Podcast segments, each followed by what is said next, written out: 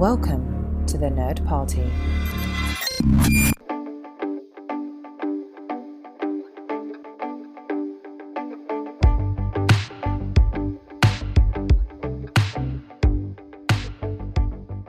Hello, hello. Welcome back to Throwback Paperback. I'm one of your hosts, Charles Sheeland.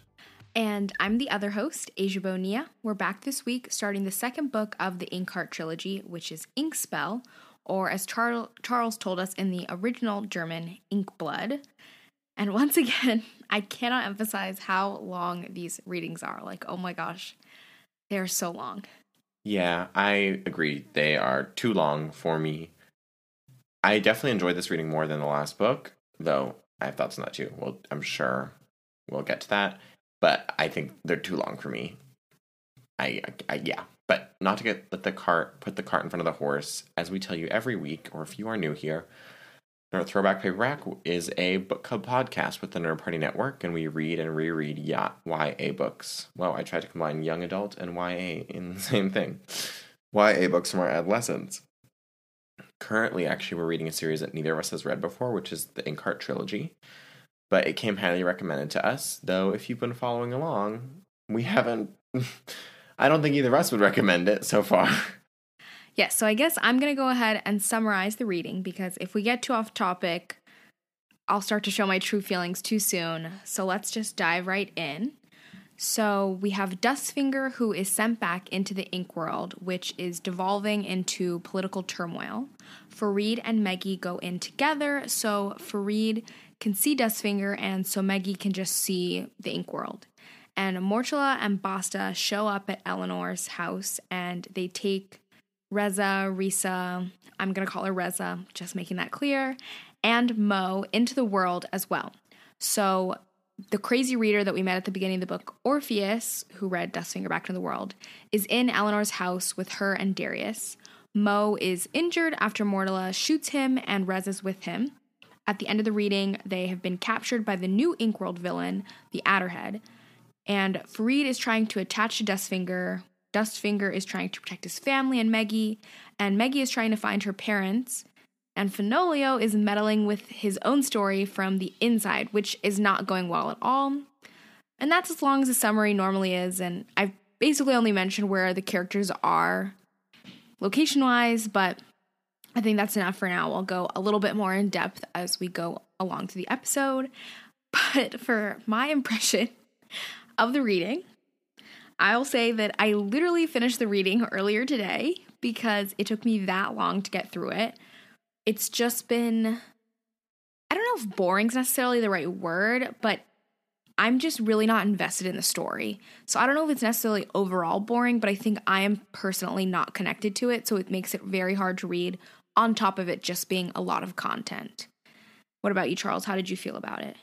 Yeah, I feel similarly. I'm not that I don't I don't think I dislike the book per se. I just don't think I like it, which is I don't think that's a difference without a distinction. But I I don't think it also particularly lends itself to a book club or a book club podcast because there's so much that's happened in this one reading.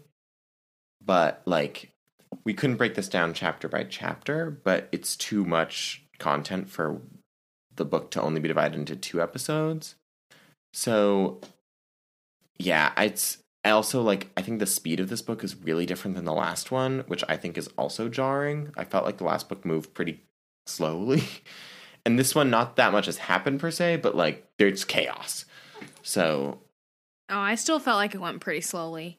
Well, either way, I again, I it's not that I dislike the book, it's just that I don't actively like it either. So I similarly had trouble getting through the reading. Anyway, let's move on. Maybe we'll like it more if we discuss it. so we start with Farid and Dustfinger, and they're trying to read themselves back into Inkheart, but it hasn't worked so far. They're now talking to a new guy called Orpheus, who gives that he gives us the reader some rules about the reading into books. He says the reader has to stay behind. That's the iron rule, and that if you use new words when you're writing into a text that aren't already in the book, that messes things up. Which is actually like an interesting rule because basically like you can't add vocabulary to the world, which I think is actually kind of clever. And he seems to be right because I think it's even in chapter 1 Orpheus successfully reads Dustfinger into the world. Like Farid is left behind, but it does work. For Dustfinger goes back into Inkheart. Yes, so it's nice that we got a little bit of guidelines because like that was one of my biggest complaints from the first book is that I feel like this magical power that Maggie and Mo seem to have, there doesn't really seem to be any rules. There's nothing kind of there's no explanation as to where this power comes from and like how they're limited by it. But this does though lead us to a larger question of this power that they have of reading aloud, making stories come to life. It seems to be much more widespread than I feel like it was hinted at in the first book because it's been tried by multiple people now. I mean, it seems that Mo and Meggie are the best, maybe, but but Orpheus is clearly a close second. And then there's obviously bad people out there like Darius who make the characters come out with deformities. But also, we just got these rules from Orpheus that he lays down, but they're immediately going to get thrown out the window. At least the iron one that we just said is like the most important rule. So, another reason not to like the book. Yeah, it's true. I mean, he thinks it's an iron rule, and he's about to have that disproven, but you're absolutely right. So, turning over to our good guys, we have Maggie and family. They've been living with Elinor, and Maggie has been really getting into a lot of Risa's notes about the ink world. She really, she's really liking it and just sort of imagining what it would be like to be in this fantastical world. Which was already a red flag. when she's Don't worry, the we'll red flag. As soon as I started reading this, I was like, I know I'm not going to like this book because now Maggie's whole character is going to be ruined for me. But before we get into that, an important note is that all of the shadow creatures that came from the shadow, the ones that like came from the ashes of him after they killed Capricorn, they actually burned up after a couple of days. They just disappeared, which I guess is another rule or limit to the power that they can't actually bring things or people back to life, which is both important and I guess foreshadowing. And I feel like that's why they slipped that in there. Yeah, I agree. Like, I wrote that down as well. So I thank you for flagging that. And pretty quickly, Basta, Mortula, or Mortula, whatever we're calling her, show up. They're, because they're going after the family because they want to get revenge on them for killing Capricorn. And Farid also goes to the family and basically leads them straight to where Maggie and Mo and Risa are. And speaking of the family, I want to go back to Maggie because one, Maggie has been thinking about Farid a lot. Like I feel like she must have like gone through puberty and had her sexual awakening between the last book and this one because it's just like I feel like it was hinted at in the first book, but now it's like she has a crush on him. Like I just feel like that wasn't like the development of that. It, I don't know. I felt like I was caught off guard by it a little bit, like how this, like the switch up, it was so immediate. But maybe that's just to show like how you know puberty changes you very quickly. I mean, there was definitely a crush last book. I guess, but like I feel like it was like. She's like, he is. I've never seen anyone with eyes like that. But I guess for me, it was and they more keep of thinking like about a- each other. She was just looking at him like this is just the first like boy she's ever seen. But like it went from that to like now they're like kissing in this book, which I don't know. Again, maybe it's just it's the development. Uh, I'm not condemning that. This I mean, I honestly, say, it's the best part say- of the book. But Okay, well, let me let you finish what you were going to say about Maggie first, So- and then I will respond. then second, and more importantly, is that Meggie wants to read herself into Inkheart. Multiple question marks. Which at this point, this is when I was like, I guess everyone is officially an idiot in this story. Like, oh, what a disappointment. yeah. Okay. So let me address the two points. Number one, I think that there was clear material in the first book for the crush relationship between the two of them. However, I agree that it has been heavily accelerated, and a year more puberty would definitely account for that. So, I I will take I will accept that. I want to also say that Maggie wanting to read herself into Inkheart was so dumb. I also agreed that made her completely unlikable because she's so stupid now. How is she going to get out? You know, she doesn't think about this once, but just a casual reminder that she literally didn't have a mother for a whole decade of her life because she was trapped inside a book, specifically this book.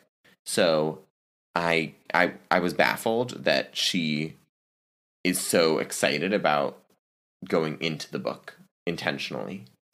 Also, something I think I forgot to write down that I even just thought about now is after her whole experience with Capricorn and Basta, like, why would she want to go to into a story that has evil people like that?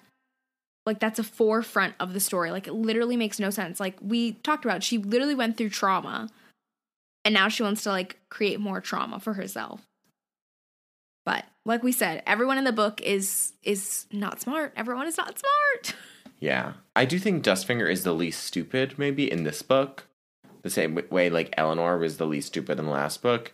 But he's also boring. Like, kind of the way I was saying earlier, that I don't dislike him. I just don't care. Like, I feel like. I feel indifferent towards everyone. right? I feel like I'm supposed to like Dustfinger. Like, I feel like he's written as, like, or maybe anti hero, protagonisty vibes. But I don't care. Like, we get a couple chapters of him when he goes back and he goes to reconnect with his former lover Roxane. And they like have a sweet reunion and she forgives him for being gone. And one of his daughters died of the plague and the other one's all grown up blah blah blah. And i'm just like i really don't care about him at all. And if we got all these chapters romanticizing his life and like his reunion i don't i don't care. And that speaks i think also as a good proxy for how i feel about the whole book Just we don't care. None of this is interesting. like I do. I mean, Dustfinger's all right. It's not again, not like Divergent where I was angry that it made no sense. It's just that like it it's, It's I just am not interested. It's different. Which I mean, honestly, it's worse because then you just feel nothing. Dustfinger's all right. Like, I like his relationship with Farid, but back to Meggie because I'm not done with her. I wrote a whole paragraph in my notes when she decided that she was going to read herself into Inkheart because I even I tried to like reason with her and you know see her reasoning because I do understand her decision in that she can't tell Mo because he obviously would never allow her to go into Inkheart. So if her heart is really set on it, like this is her best chance. Like she has to sneak away. And it's good that she's gonna go with Farid, you know, love of her life, I guess, and someone who's gonna protect her. But to me, the whole idea of even wanting to do that really like shows her age. I mean, she is only 13 because she hasn't even fully thought through the consequences of her reading herself into the book. Like, she hasn't even mentioned once before doing so how she plans to get back. I mean, like Charles even said, she literally lived for 10 years without a mother because her mom was trapped in there. Like, she hasn't, at this point in the story, she hasn't even mentioned, like, what her idea is to, like, return back home. Like, she just got her mom back, and, like, what a disappointment to Mo. And this is where I was like, is she just expecting Mo to like come into the story and save her when she doesn't even know if it's possible for her to read herself into the story? And what if only she's able to do that, but Mo isn't?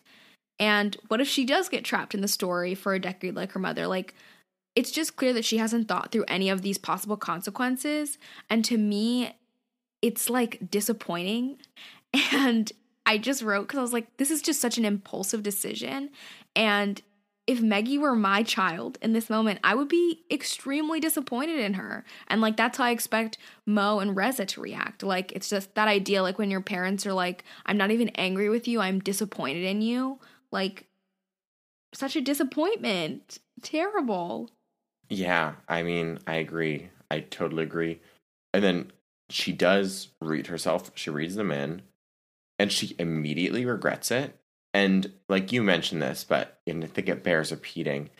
Until she literally is in the ink world, the reader does not know what her plan to get out of the ink world is. She says she has one, but she doesn't say it. We don't get it as a reader until she's in the ink world, and her plan is even worse than anything I could have thought of.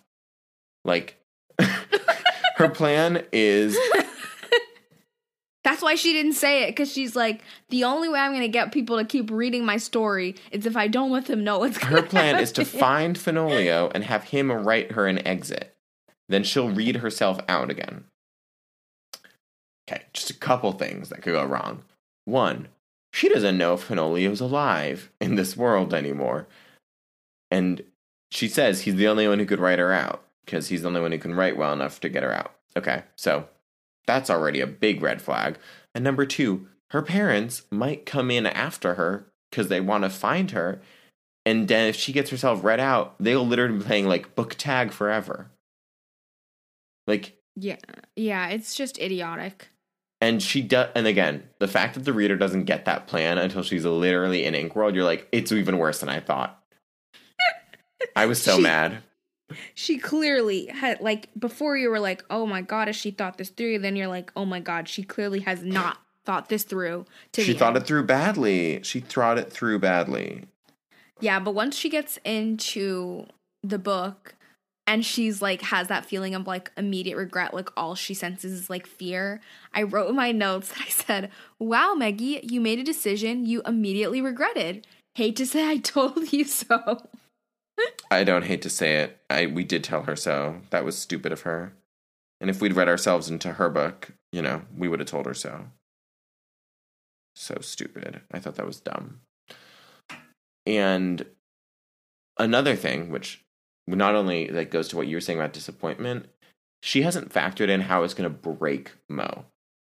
Like she writes him this note, but he's wretched as soon as she know as soon as he realizes she's gone, and of course he is because he literally lost his wife to this, and he might lose his daughter to it. And she's like, "I'll be back soon," and he, like, it's not a field trip, Maggie. Like, it's a different universe. Again, and if she's supposed to be mature and she's supposed to be like not you know his equal like she's not his partner obviously but she's supposed to like they've been living together as like just a two member family for like a decade. Like they know each other pretty freaking well. And for her to be like eh it'll be fine. I'll be back by tea time. Like it's so stupid. It's also like I think it's the disappointment thing because it's kind of like, I mean, one, it's a very selfish decision for her to make, like for like to do that to her family, especially when they've literally just been reunited.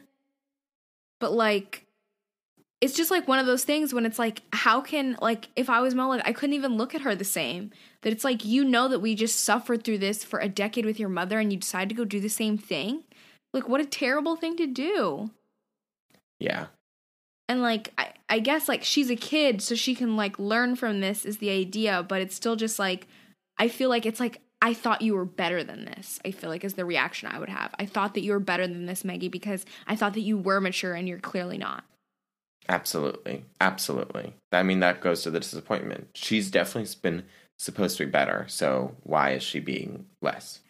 but of course once maggie is in this world she is so freakishly lucky that they just stumble upon fenoglio right away and he has a very easy life in the ink world. And guess what? Farid is also able to find dustfinger especially easily.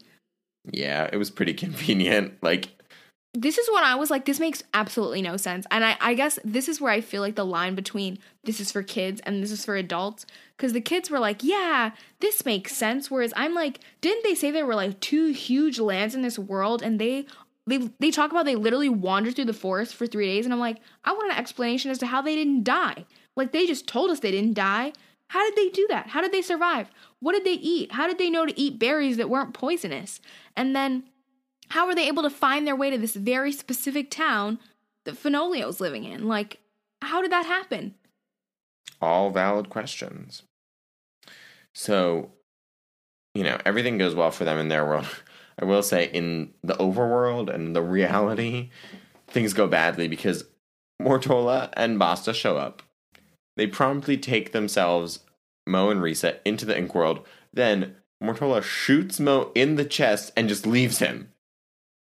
So, you know, this also was like kind of stupid writing perfectly because the whole thing of like Mortola wants to kill Maggie in front of Mo and then kill Mo because she wants to torture him the same way like he tortured her by killing Capricorn. But I'm like, by if you just shot him in the chest, he's probably gonna die. So why did you bring him into this world anyway? It was stupid. She gave up that plan because her whole thing was she wanted Orpheus to read them in because uh, she believed that Capricorn wasn't really dead, like in their world. Like she thought just because he died there, he would still be in the book. But once they get there and see like his village and how it's like all torn up because apparently in this book, like time has passed, so it's like evolved into its own story. No, Capricorn is really dead. That's why she's like, whole plan thrown out, doesn't matter. I'm just gonna kill you right here, right now. It was still stupid. You know? Because she could still go through with her Well- emotional torture plan. But anyway, she shoots Mo. Well, honestly, to me, that was the most believable part of the story because if they were gonna literally haul them around to go look for Maggie, I was like, that makes no sense. If you want your revenge, just an eye for an eye, just kill him right now. I So to me, that was one of the only parts of the story that actually made sense. I take your point. I take your point. Well, she leaves him to die. They're gone. It definitely felt rushed and chaotic, so maybe if she was going for that, I felt that. But at this point, though, I was like, I don't understand how Mo is gonna survive like without modern medicine because they're literally like they put like herbs on you and are like, oh, you're gonna live. Like, so, and especially if he was shot like in the chest, like he likely was has hit a vital organ. So like I don't know, but I also at the same time I really don't think that they're going to kill Mo. So we'll see what happens. But I also really don't care what happens to him because I don't really feel connected to him because I still don't love Mo, even though I will say I feel for him now since Maggie sucks too. Next book, Ink Death, just saying. Also, I love how you sometimes will say, I don't think they're going to kill off Mo as if it was like a movie where there's a full creative team. It's just one author. Like, she might kill off Mo. Though I will say it's definitely rubbed off on me. Like, I'm sure that if one day, you know, after the apocalypse and someone is sorting through archival footage of this podcast to see what humanity was up to in the 21st century, they'll be like, well, Charles also started doing that, where they just refer to the author as a collective they. Well, especially I feel like when I'm So- like criticizing that way, it doesn't feel like I'm fully calling out an individual. Like I'm calling out this The institution, the institution, this collective we they. No one's being um I mean, singled out. it's fine. It's just funny. Like, I love when you do it sometimes because I'm like, because I know it's definitely rubbed off on me. Like, I've absolutely done it myself. And that's normally the kind of thing where, like, you know me, I would probably be like, that's not precise. Anyway, tangent aside, I want to say that so far, as I was writing the outline for this episode, neither of us in our notes had a lot recording the events of the Ink world. And about this time when Mo gets shot and all the characters in the Ink world, I was like, you know what? We probably should be paying attention. Personally, I could not be bothered. I didn't care what was going on in the Ink world. I was like, I don't want to follow this. I already have a bajillion characters to follow. But at this point, I was like, maybe I should, you know, say what's going on in the Ink world because it might be important. So, essentially, there are two kingdoms, I think, and correct me if I'm wrong. One of them is ruled by the Laughing Prince, who is dying. He had a quite a magnanimous son named Cosimo, who is already dead. Cosimo has a son, or had a son. Cosimo's son is alive. He is an insufferable baby prince called Giacomo, I think. Cosimo is married to Violante, who is the daughter of the other main king ish character in the story of the other land, the Adderhead, who is now the villain now that Capricorn is dead. So basically, Violante and Cosimo married the two leadership families.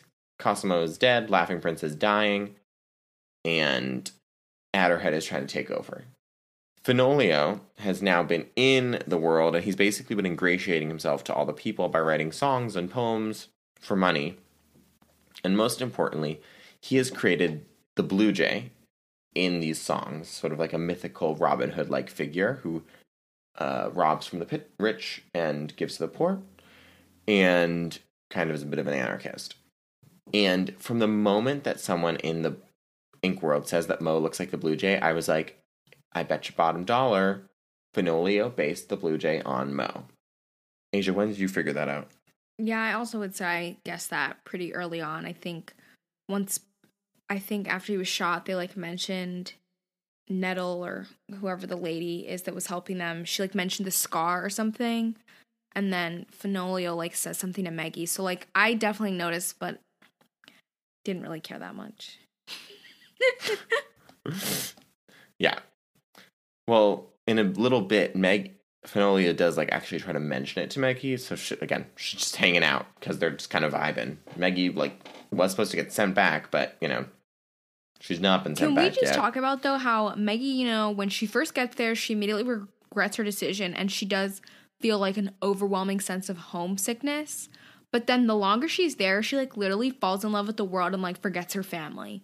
So not only is she an idiot, but she's just a terrible person. Like who just forgets about their family? Like so selfish. Yeah.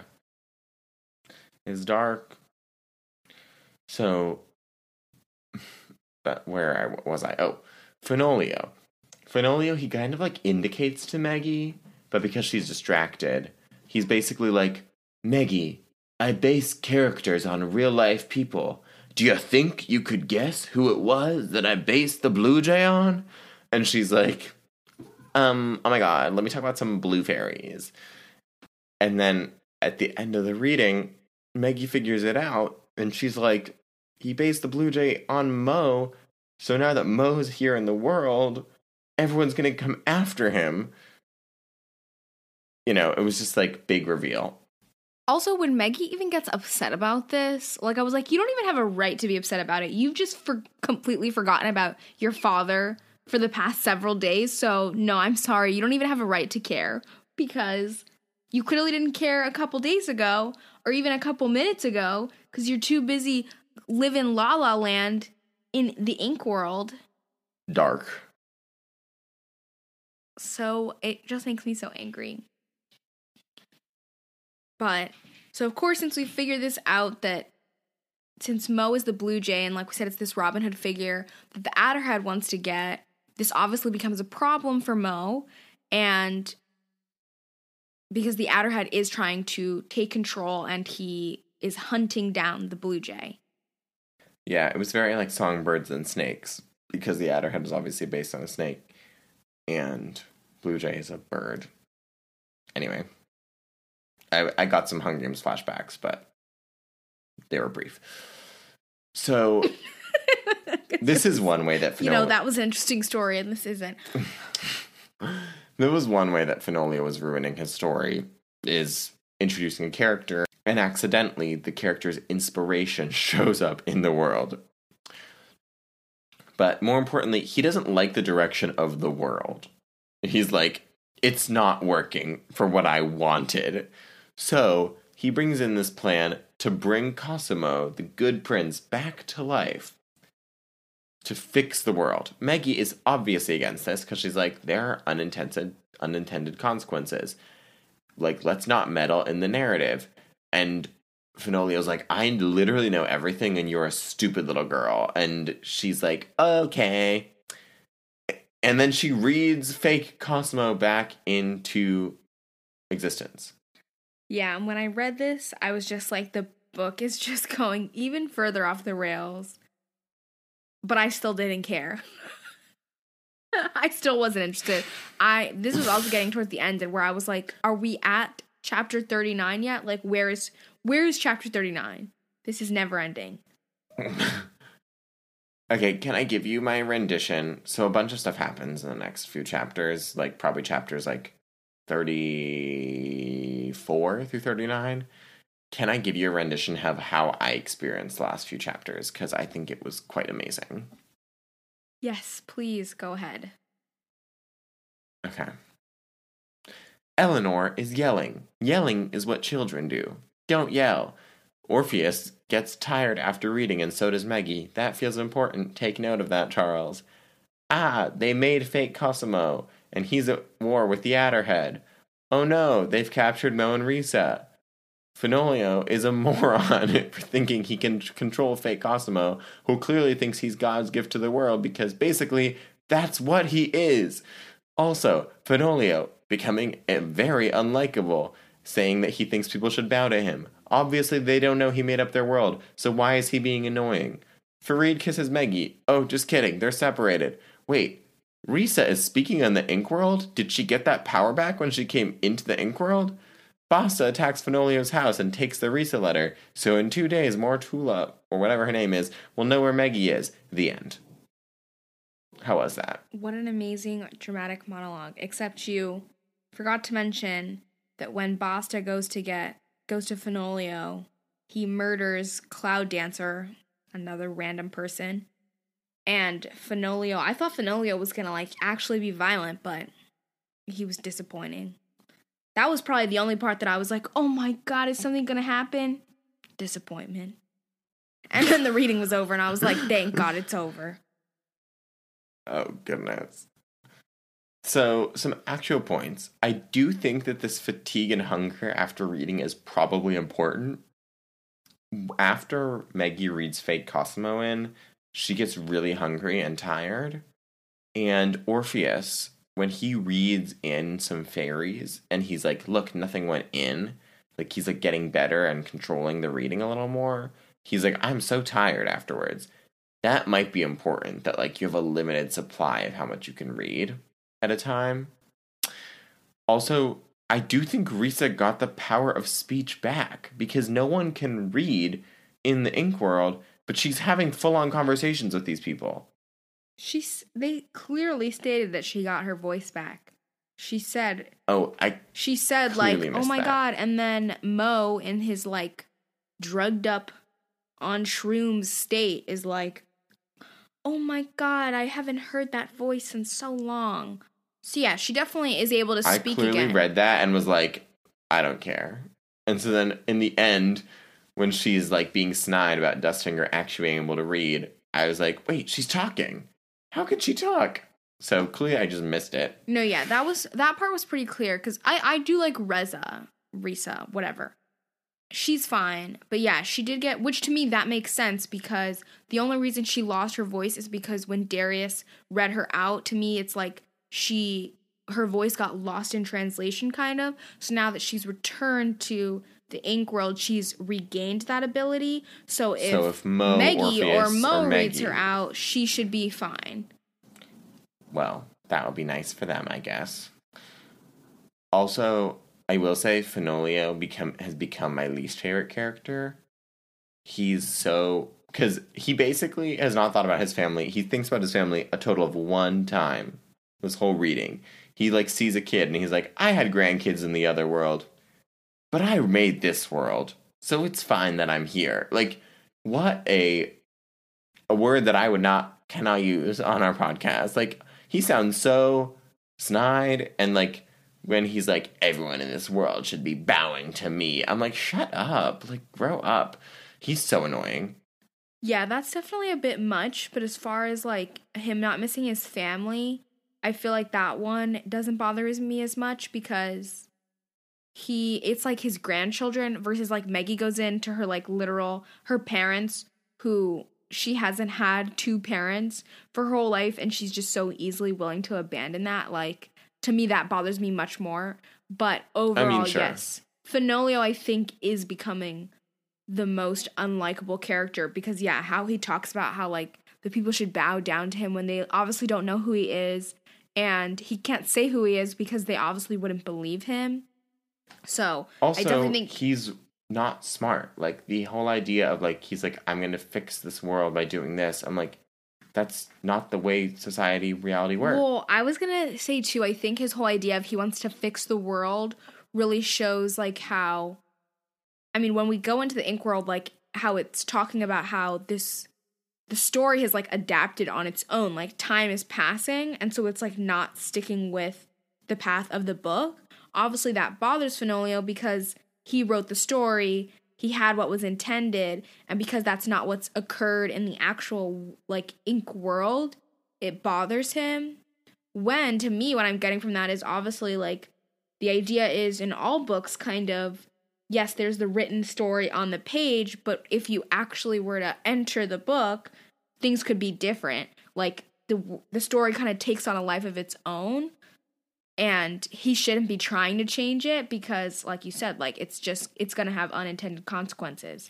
And it's not for us to enter that world the same way it's not for the characters to enter ours. Like we're not supposed to be crossing over and Uh, yeah We're not and supposed to definitely not supposed to be that part changing things also like part of it and he th- he does say this at one point and maggie kind of calls him out on it and like he's like it's such a bad because the villains keep winning and she's like well you keep writing really good villains and really bad le- like nice character. It's like she's like you've made the adderhead completely good at being evil and capricorn was so good at being evil and meanwhile cosimo the great literally just snuffs it when he's like 20 20 like you know, it was so stupid. Like, and he's like, yeah, I do really like writing villains. And I'm like, so then stop. Like, ugh, stupid. yeah so i guess we can go over our final thoughts then since we're pretty much at the end of the reading I have no more. I've already ripped it. Well, then I'll just say mine, which for me, as quickly and a little surprising as Maggie and Farid's romance was in this book for me, it definitely is a highlight of the story. I think, I mean, again, I'm a romantic at heart, so I do like a little brewing romance. And I'm also really enjoying Dustfinger and Farid's relationship and how that's developing, and how, like, throughout this book, Farid, or people keep thinking that Farid is Dustfinger's son, and like Dustfinger even kind of accepting that he's like, gosh, like maybe he, like I'm acting like he really is my son. And I think that's really sweet because I do like Farid as a character. I think like he hasn't done anything to anger me just yet, but Just yet. I would He's plenty of time for you. Don't don't worry. You'll mess it up at some point. So I am enjoying that relationship. That's sweet, but both of those relationships obviously aren't necessarily like a focal point of the story. So like we only get little bits and pieces of it. But yeah, I and then I'll also say uh Risa, Resa, Teresa, she's also fine, I would say. But everybody else kind of sucks. And yeah, we're just over halfway done with the book and it is way too long. That's I think my biggest takeaway is it's too much content with not enough interesting content. Yeah, we have to find a way to read. I have to find a way to read faster because it's so taking me so long to get through these readings. Yeah, it's just a lot. But hopefully since we're going to be diving into the second book, second half of the book, it should be more exciting cuz even in the last book, the first half was quite slow and then it ramped up a little bit in the second half, which I know like we've talked about, I think a lot happened in this first half of the book, but at the same time, It was a lot of prep work. like Yeah, like we just kind of got all the happened. characters Like to one I don't know, place. I just like I don't know what's gonna happen next. Like I still am like I'm assuming that in the second half of the book it's gonna have something to do with this war that's gonna be happening basically because with the new Cosimo that Fenoglio created, he's just said that he wants to declare war on the Adderhead. So obviously that's a huge conflict. And obviously we have Maggie Farid and Dustfinger are going to try to save Mo and Resa from being captured by the Adderhead. So those are gonna be the two main conflicts. But I'm still just like then once that happens, like where's this book gonna go? Like what are they going to give up this i mean i'm assuming like we said the last book with ink death that by the end of the series they must be like giving up their power of being able to read because i feel like right now what we're leading up to i feel like the overall moral of the story is going to be like don't invade stories that aren't your own because you're just going to mess things up That's what I think. Too. but well, let's find out. if we needed you know like 2000 pages to get to that moral of the story like that's too much It's just a really, really long tome on cultural appropriation. So, with that, I say we are done for today. And if you are going to read along with us, we will be finishing the book for next week. So, go ahead and read to the end of Inkspell if you'd like to do that. I highly recommend not doing that and just waiting for our episode because it's definitely not worth it. we'll do the hard work for you. but that's obviously your personal decision. I was about to say, we've really given people zero reason to read till the end of the book. If you have predictions, theories, questions, you did read, go ahead and remember you can stay in touch with us about that on the Nerd Party website. You just head over to nerdparty.com slash contact, select throwback paperback. We have the super cute icon. That'll send us an email. You can also get in touch with the network on social media via Twitter at Join Nerd Party, Facebook.com slash Nerd Party, or Instagram at the Nerd Party. I'm not even going to pretend to use my Twitter, but you can find me on Instagram at Seashells, C S C H E L S, Seashells. And I'm at Asia Bonilla on Twitter and TikTok and at Asia.Bonilla on Instagram. Please send me a DM if you think that this is going to be the worst series we've covered on the podcast because that is where my mind is going right now. But please let me know if you agree. But if you enjoyed this, make sure that you rate and review the podcast and share it with your friends. And of course, check out the other podcasts on the Nerd Party Network and make sure you're subscribed so you don't miss us next week. Yes, hit that subscribe. Have a good one. We will see you next week.